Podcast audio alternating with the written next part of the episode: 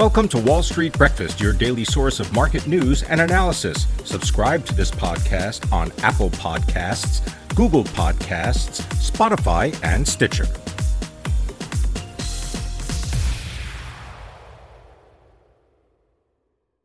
Good morning. Today is Wednesday, October 13th. I'm Pim Fox. Our top stories include the White House holds a supply chain summit Consumer price increases are set to continue, and JP Morgan Chase releases results that beat estimates. Those stories and more, but first, let's get you caught up on markets. U.S. stock futures are slightly higher as investors anticipate earnings results and a new U.S. government inflation report. Dow, S&P 500, and Nasdaq 100 futures are up as much as half a percent. Brent crude has edged down six tenths of a percent to trade at just under $83 a barrel. The yield on the benchmark 10 year Treasury note is steady at 1.56%. In Europe, the Stoxx Europe 600 is down half a percent. In Asia, major benchmarks were mixed. The Shanghai Composite Index added four tenths of a percent. In Japan, stocks were lower by three tenths of a percent. Markets in Hong Kong were closed due to a typhoon. Now, our top stories. The Biden administration plans to gather corporate executives, labor leaders, and port officials at the White House today to highlight efforts to ease supply chain transportation bottlenecks.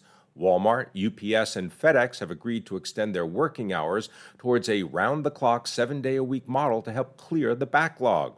In addition, the Port of Los Angeles will be joining neighboring Port of Long Beach by going 24 7. Major ports in Asia and Europe have operated around the clock for years. UPS and FedEx alone combined shipped about 40% of American packages by volume in 2020.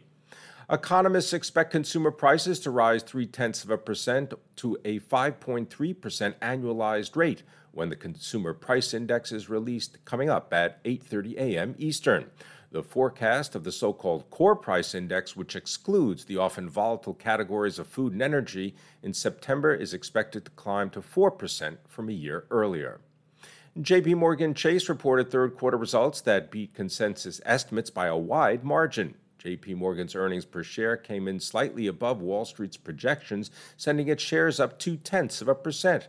Profit rose 24%, and Chairman and Chief Executive Jamie Dimon said the results were strong as the economy continues to show good growth. In other news, workers left their jobs at a record pace in August, with bar and restaurant employees as well as retail staffing quitting in droves. That's according to the Labor Department. A record 4.3 million workers left their jobs throughout the month of August, surpassing the previous high going back to December 2000. Members of the House on Tuesday pushed through a short term increase to the nation's debt limit, ensuring the federal government can continue to fully pay its bills into December. BlackRock shares are up 1.5% in pre market trading after reporting revenue and profit that topped analyst estimates. BlackRock's earnings jumped nearly 20% on strong growth in performance fees. Delta Airlines posted a quarterly profit as travel demand began to recover in recent weeks despite the spread of a more contagious COVID 19 variant, though the company said it faces pressure from rising fuel prices. The United States will relax coronavirus restrictions at its land borders with Canada and Mexico for vaccinated travelers next month. That allows for the resumption of non essential travel such as tourism.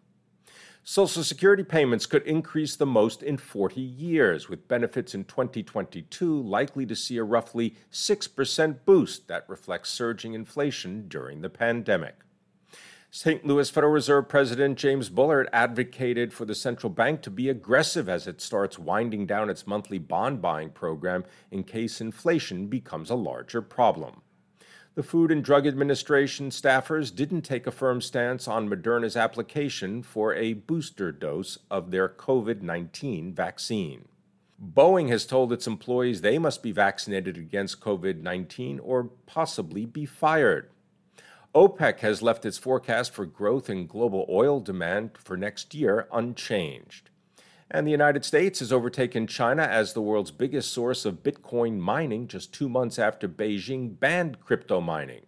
The U.S. share of the global hash rate increased from 17% in April to 35% in August. That's according to the Cambridge Center for Alternative Finance. Coinbase, the largest U.S. crypto exchange, is launching a marketplace for the one of a kind digital collectibles by the end of this year. Those digital collectibles include NFTs, non fungible assets. Big real estate developers in China have reported lower sales figures for September, with many showing year over year declines of more than 20 or 30 percent. Also in China, car sales declined in the third quarter from a year earlier, the first drop in more than a year. Kaiser Permanente workers in California voted to authorize a strike citing staffing and safety concerns. Healthcare workers protesting those conditions voted to authorize a strike that could affect Kaiser hospitals and clinics across Southern California. The union represents nearly 21,000 nurses, pharmacists, midwives, and physical therapists. The Food and Drug Administration authorized a tobacco flavored e cigarette made by tobacco giant Reynolds American and rejected several sweet or fruit flavored refill cartridges that the company wanted to bring back to the market. Reynolds is a division of British American Tobacco. Columbia Banking System and Umpqua Holdings said that they would merge in a roughly $5 billion all stock deal to create one of the largest banks on the U.S. West Coast. GXO Logistics said it plans to hire 20,000 employees globally, including 9,000 logistics employees in the US and Canada. GM said that it would recover from supplier LG nearly all of the $2 billion in costs related to recalling the Chevrolet Bolt electric model for the risk of battery fires. Southwest pilots said the airline's weekend meltdown reflected longer running fatigue and frustration among its crews, leaving it vulnerable to further outages. German enterprise software giant SAP pre announced better than expected results for the September quarter and raised its guidance for the full year.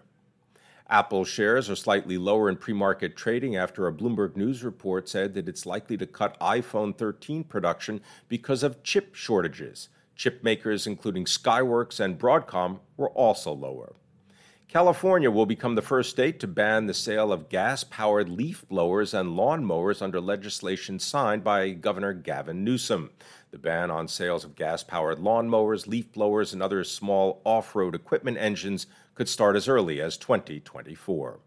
A wind driven wildfire has burned thousands of acres near Santa Barbara, California, and prompted officials to issue evacuation orders and close part of the 101 freeway. Former President Donald Trump's family company is in advanced discussions to sell the rights to its opulent Washington, D.C. hotel in a deal worth more than $370 million. Toy maker Hasbro announced that its longtime chief executive Brian Goldner has died just two days after he took medical leave. Goldner was 58 and had been serving as CEO since 2008.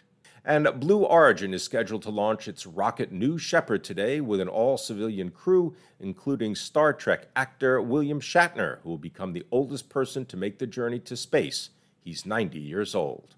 At 7 a.m. Eastern, futures on Dow, S&P, and Nasdaq contracts are higher by as much as four tenths of a percent.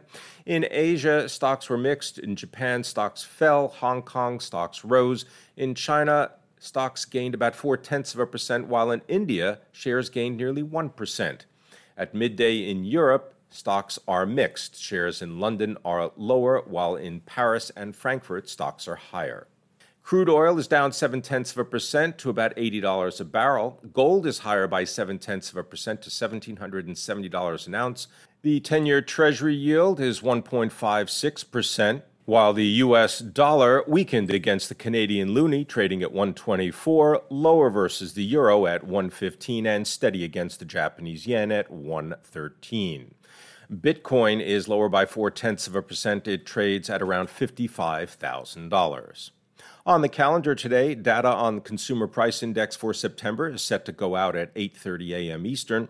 At 10 a.m., we'll get the Atlanta Fed's business inflation expectations, and the Federal Open Market Committee will release the minutes from its September meeting at 2 p.m. today. Thanks for listening to this episode of Wall Street Breakfast. If you have comments, criticisms, or suggestions to make the program more relevant, please do so below. Your feedback is greatly appreciated. That concludes today's Wall Street Breakfast. Thank you for listening. For the best news and analysis on the web, go to seekingalpha.com. To subscribe to this podcast, go to Apple Podcasts, Google Podcasts, Spotify, and Stitcher. You can sign up for our other podcasts, Alpha Trader and the Cannabis Investing Podcast, on those platforms as well.